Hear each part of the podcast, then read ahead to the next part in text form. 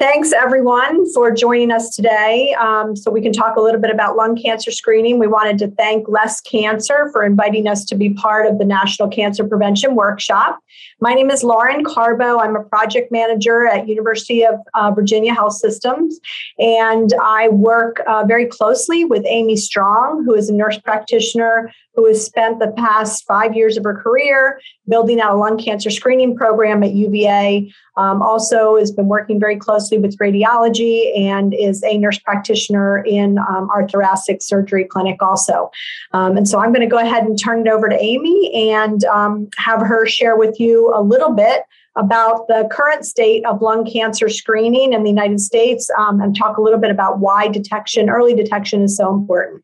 Thanks, Lauren. And I'm certainly excited to talk to everyone today about lung cancer and lung cancer screening. So, to no surprise of anyone viewing this, we know that lung cancer is a deadly disease. It's the second most common cancer in men and women, but it's the leading cause of cancer related deaths, killing more people every year than breast, colon, and prostate cancers combined. In fact, for this current year, 2022, we're anticipating a little over 236,000 new cases of lung cancer with a little over 130,000 deaths related to lung cancer. It makes up 25% of all cancer related deaths. So if you look to the right of that slide, you'll see that the majority of patients are diagnosed at a much later stage. And if they're found early, um, up to 59% of people with early stage lung cancer actually have a pretty good five year survival rate. So we know that early detection is key. So, um, Aimee, we all know that there's uh, one of the most obvious risks of lung cancer um, is smoking, but we also know that there's some environmental risks. And I was wondering if you could discuss a little bit about all of the risks associated with lung cancer. Sure. So we definitely know that smoking is the leading risk factor for lung cancer, and we can attribute smoking directly to about 80% of all lung cancer cases. But really, the biggest risk factor for getting lung cancer is having lungs. Um, so, in addition to smoking, which people are pretty familiar with, we a lot of patients don't know that exposure to radon in the United States is the second leading cause of lung cancer in non-smokers. And many people haven't even heard of radon, but it's a, a naturally occurring byproduct from uranium breakdown that we have in the bedrock and soil in the United States. It's a tasteless, odorless gas. It um, can leach into people's basements if they have cracks in their foundations. It gets circulated through the household. Um, and uh, it's very easy to test for. A lot of people, when they sell their houses, have to prove that they don't have radon in their basements, but you can actually buy kits at local hardware stores or Home Depot or Lowe's, and uh, you can send those off to get tested. And we recommend that you do that every few years. And if you do have high levels of radon detected in your house, there's certainly certainly abatement procedures you can go through um, to decrease your exposure. People who smoke and also have radon exposure do have significantly higher rates of lung cancer.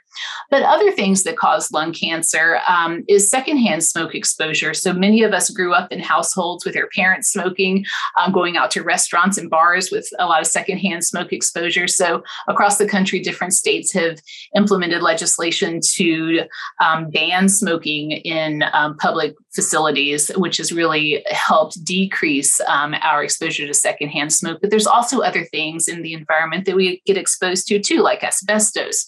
Um, we have a lot of coal miners um, in this part of the country that get exposed to all kinds of dust and silica and also having strong family history of lung cancer and first degree relatives like your parents or your brothers or sisters also can increase your risk factor. So it's a lot more than just smoking. And sometimes we don't know why people get lung cancer. It's probably like a lot of other cancers where it's a combination of many risk factors over our lives. So I know um, a lot of people at this point in the presentation are thinking, how do I get screened for lung cancer? How do I send the people that I care about to get screened for lung cancer? What is that process like? So, can you talk a little bit um, about that? And can you share with us some of the research over the past few years that has actually developed the parameters for lung cancer screening? Yes, we definitely have had a lot of research, not only in the United States, but in the international community over the last 10 or 15 years, that's really proven that lung cancer screening is effective and works, and it should be just as common as mammography for breast cancer and colonoscopy for colon cancer. So, the first big landmark trial that we had in the United States was the National Lung Screening Trial that was published in the New England Journal of Medicine a long time ago now, back in 2011. Um, and much more recently, the Dutch Belgian trial, which we refer to as the Nelson trial by De Koning and colleagues, was published um, in 2020. And um, we can break down those a little bit further. So, the National Lung Screening Trial was a really large randomized controlled trial. They had over 53,000 people um, randomized into two arms. One was low dose CT scan of the chest every year for three years, and the other arm was just plain old chest x-ray because up until very recently that's all we had was plain chest x-ray. And they looked at a really specific population of patients. So ages 55 to 74 with at least a 30 pack year smoking history who were current smokers or former smokers that had quit in the last 15 years. These patients had to be generally healthy with no overt signs of lung cancer and really no history of a cancer in the last 5 years. And they had to be typically healthy enough to really undergo curative treatment if something was found.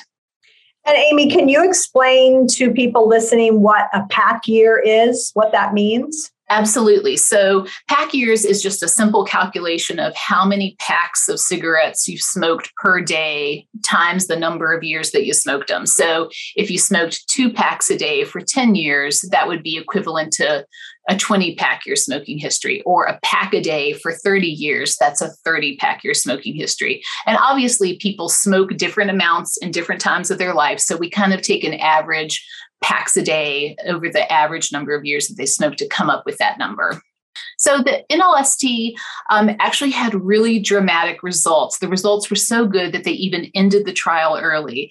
They found that in the arm that had an annual low dose CT scan of the chest, there was a 20% reduction in lung cancer related mortality compared to the chest x ray group.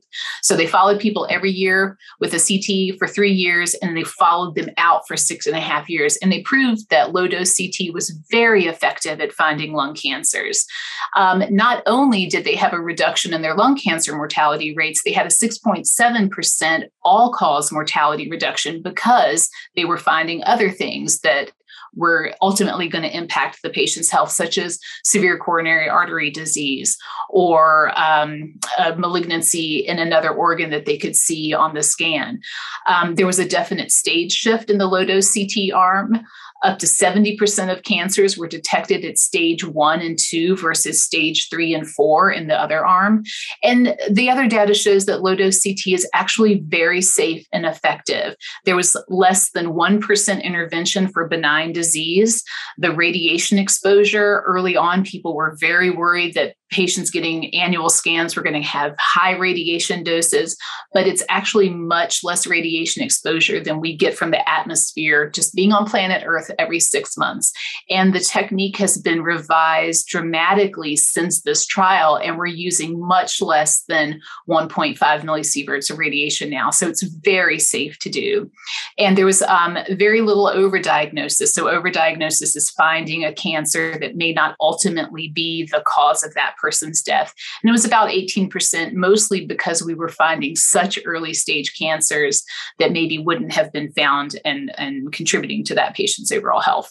So the Nelson trial uh, was also a randomized controlled trial that looked at a little bit different population than the NLST trial in the United States. So this trial was predominantly men, about 13,000 men and about 2,500 women, and it was a much younger population. So this started at age 50 to 74, and it was current smokers or patients who'd quit in the last 10 years with only a 15 pack year history. And if you'll remember, the NLST was looking at at least a 30 pack year history. So this was a younger population with less smoking history. And they actually split people into two arms a screening arm with a baseline CT and then at year one, three, and year five and a half, versus patients with no screening at all. And they followed all these patients out for 10 years. And what they found was a 24% mortality reduction from lung cancer in men, and up to a 33%, and even up to a 60% mortality reduction in women um, with a very low false positive rate. So, very positive results showing that lung cancer screening is effective in a younger population with less smoking history. And then there are certainly lots of other trials that are out there um, that have been very instrumental in proving that lung cancer works and actually has been instrumental in affecting our um, legislation around lung cancer screening and our insurance reimbursements in the United States about lung cancer screening. And just some of these are listed here.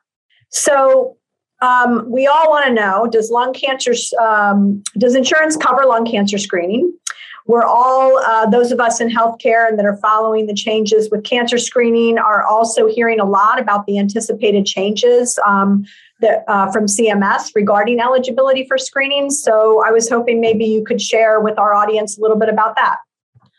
I would be happy to. And this is where a lot of the difficulty around lung cancer screening started um, with really different insurance coverage based on what type of insurance you have.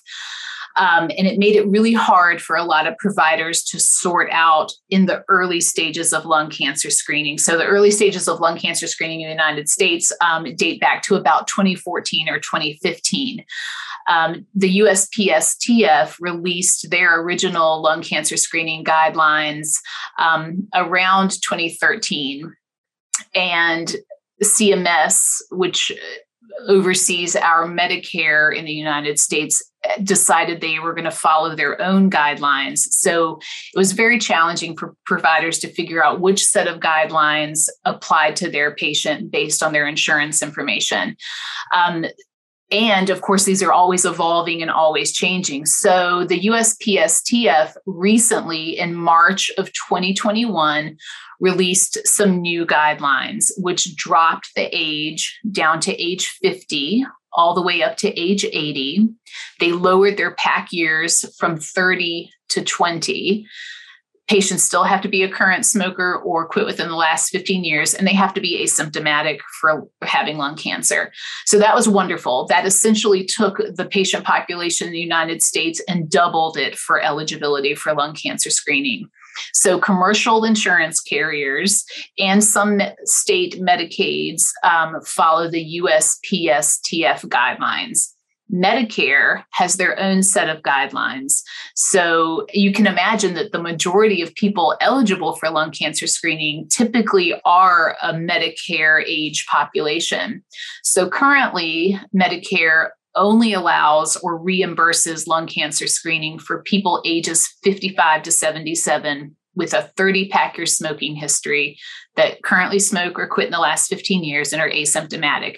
The good news is that we're anticipating that CMS, who oversees Medicare, will be releasing their new guidelines around the middle of February this year. Um, based on the draft version, we're anticipating that they're going to drop the starting age from 55 to 50.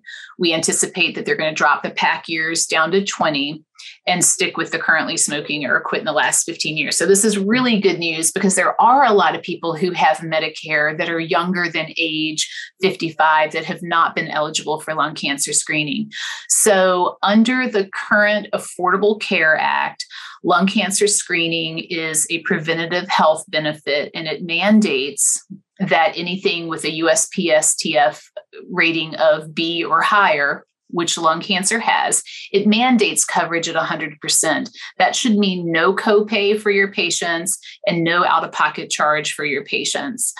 Um, it can be a little tricky though, but I will tell you that in my own experience and having done this for several years now, um, it's very rare to have an insurance issue these days for people who meet these guidelines. Um, it used to be very challenging and very hard to navigate for providers, but it actually has become very routine, um, and we're getting close to being as routine as, as mammography. So there's this thing called the shared decision making visit, which I'm going to have you briefly touch on. And I will say that as we talk, as in the next few slides, as we jump into the program that Aimee has developed at UVA, this shared decision making visit has been something that either a primary care um, provider can do themselves or um, in, in our universe, uh, we just have those doctors refer into the UVA health system or within the UVA health system right to Aimee, and she will do the shared decision making visit and handle all of that um, very specific documentation that's needed so that we can get patients right into their um, imaging appointment and get them into the screening program. Yeah, so the shared decision making visit or the shared decision making component of lung cancer screening is not a novel concept for providers. I mean, as primary care providers, um, people constantly are having shared decision making visits about um, high blood pressure treatment or diabetes management. Um, so this is something that PCPs uh, very frequently do as part of their office visits with patients. It's a little more cumbersome for lung cancer screening because Medicare care tied the shared decision making visit to their reimbursement. And no other form of cancer screening has ever had a mandate as rigid as that. That made it very unappealing for a lot of primary care providers to do because not only did they have to talk about lung cancer screening, they had to document. I think 14 items um, to proved to Medicare that they talked about the lung cancer screening there and then Medicare would reimburse for the office visit and the CT. So it was really hard to do in a very short primary care visit. So this slide does contain all of the points that people need to cover in their shared decision making visit. Um, and there's been some ways that we have worked to make this easier for providers. And some of that is just harnessing your EMR um, to build templates that you can make dot phrases or shortcuts to drop this um, kind of wording into your clinic notes. So, this is just an example of the dot phrase that I use for my clinic visits when I do shared decision making visit. Um, it contains all of the required elements from Medicare, um, and it really just takes me a couple of seconds to, to put that in there as proof that I've had a, a thorough conversation with the patient. One thing we're looking forward to is Medicare may um, simplify this for us in their new guidelines coming out next month in that um, we're still going to be required to have a conversation about lung cancer screening but they may not make it so cumbersome for providers because that's been a real barrier to care Mm-hmm. Um, I also wanted to just take a quick second to comment on the fact that a huge part of the lung cancer screening program at UVA has been our cessation program. And Aimee is constantly referring folks um, through that shared decision making conversation to our cessation program, where we have certified um, tobacco cessation specialists that, um, that handle those referrals directly and work with the patients. So let's talk a little bit, Aimee, about how you got here. I know it's not been an easy road um, for, the, for the past few years building this program at UVA, but tell us about you know like what inspired you what drives you to do this every day? Sure. So um, the whole concept of lung cancer screening um, it just seems like such a no-brainer. We know that we have high risk patients with significant smoking history. Um, the majority of patients i meet started smoking as teenagers if not earlier it was a different time and we thought very differently about smoking and the tobacco companies have made it very attractive and very available and very addictive. So um, it almost is a no brainer. Why wouldn't we do lung cancer screening? So it is kind of the build it and they will come principle. Let's get a program up and running. Let's offer lung cancer screening and let's screen the masses. Um, we know that. Um, there are at least 8 million people in the United States who qualified under the old guidelines. Under the new USPSTF guidelines, that number's doubled. So 12 to 16 million people right now are eligible for lung cancer screening. If we screen half of them, this is an old data, we would prevent 12,000 deaths every year. So really it's like 24,000 deaths every year. But unfortunately, we built the lung cancer screening programs around the country, but patients didn't come. I mean, and there's a lot of factors related to that. So nationally, we're really only doing about four to five to six percent um, screening of eligible patients. Um, the data shows between 2010 and 2015, and that's looking at uh, the years before lung cancer screening was covered by insurance up to when it became widely available and covered by insurance, there was only a 0.6% increase in the use of low dose CT for screening over those years, which is dismal. And so I think there are a lot of factors that play into that. So, why are the numbers, the screening numbers, so low, Aimee? Yeah. So, I think um, even though we're almost 10 or 11 years into lung cancer screening, there's still a real lack of knowledge around it. The majority of patients I see for lung cancer screening, I ask every one of them, How did you hear about it? And most of them are like, I didn't know anything about it. My PCP told me about it at my wellness visit. So I think nationally, it's been challenging to get the word out around lung cancer screening to both patients and also providers. There's still a lot of PCPs and a lot of specialists who really aren't familiar with lung cancer screening. So what we've done here at UVA is really work um, to educate our providers and educate our our patients. Unfortunately, lung cancer screening is not a priority for a lot of providers. Um, it's a competing element in a very short office visit where they're dealing with hypertension and diabetes and all of their other patients' medical problems. So now adding on one more thing to that already full plate um, has been really hard for a lot of providers to incorporate into their practice. Plus, it's made incredibly hard by the insurance companies who have so many rigid things that you need to do to get it covered and reimbursed. So it's not been a priority. And there's also a lot of stigma around lung cancer screening. Um, patients feel very guilty about smoking. Um, I have them tell me every week that they know they should quit smoking, but they just can't, or they're afraid to know what their CT scan is going to show them. We don't see that same stigma around breast cancer screening or colon cancer screening, but there is a stigma associated with lung cancer screening that we need to work on nationally. So let's just real quick share with our audience a little bit about some of the ways that um, you and I have both seen other successful lung cancer screening programs get the word out and tackle some of these um, low numbers and barriers, and some of the things that we've done at UVA. Yeah, so there's a lot of ways to really um, reach our patient population. And pre COVID, we did a lot of work around health fairs and community events. Um, I think that this demographic that's eligible for lung cancer screening are still people that read their newspaper that gets delivered to their mailbox. Um, they certainly are people who are reading magazines and magazine articles. Um, other things that I think are really helpful and that uh, a lot of places have done is things like billboards, um, bus stop wraps. Um, we here at UVA do a lot of TV and radio spots um, around lung cancer screening. We have brochures that are available for primary care offices. We have um, little information cards that PCPs can carry around in their coat pocket. Um, we've worked on videos, but I think one of the biggest things is kind of word of mouth from people that have been screened and then they talk to their husband about it or they talk to their brother or sister about lung cancer screening. So I definitely have had um, multiple family members come in and get lung cancer screening. And I think a really a thing that we haven't really tapped into is using social media. A lot of people think that um, people of this demographic aren't big social media users, but that's not true. Over 74% of people over the age of 55 use and own a smartphone all the time. So um, harnessing social media, like through this platform, is a perfect way to do that. Other things that we've done here at UVA is um, we've spent a lot of time going around and visiting our primary care offices and talking to providers about lung cancer screening, um, putting together just quick informational packets that they can have at their fingertips. We've done grand round talks. We have um, harnessed our EMR to search for eligible people um, that are coming in that may be eligible. And, and opportunities like this to get out and talk to other people has really been something that we've been focusing on here at UVA.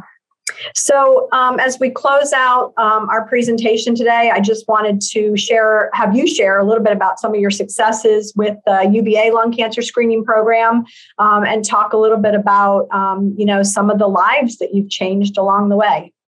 Yeah, so our program has really grown a lot um, since it first started in 2014 and 2015 when we were just just learning how to do this, and this was a very new concept um, in the United States and at UVA. But you can see that our numbers have grown and grown and grown despite COVID. We've done over 4,300 scans to date, um, and we are looking at referrals from all around the state, um, and referrals continue to grow. And then on this slide, um, I think it really goes to show that we are detecting lung cancers. To date, we found 62 lung cancers in our patients with a 1.8% detection rate, which is um, pretty comparable nationally. But you'll see on this slide that we're finding them in the early stage. The majority of our lung cancers are in stage one when those are highly treatable with surgery or SBRT. And while we do find some late stage, the majority are really early on. And the other important thing to notice Two on this slide is that we're also finding incidental cancers. We have found breast cancers, renal cancers, we found pancreatic cancers, all incidental on these lung cancer screening scans. So not only are we saving people from dying of lung cancer, but we're also able to intervene on other malignancies too. Well, again, thanks to Less Cancer for inviting us to um, share what we're doing at UVA and how we're working um, to uh, get the word out about lung cancer screening. And so much, so many thanks to uh, Aimee Strong for being here today and for all of her great work over the past uh, five years um, at UVA growing this program.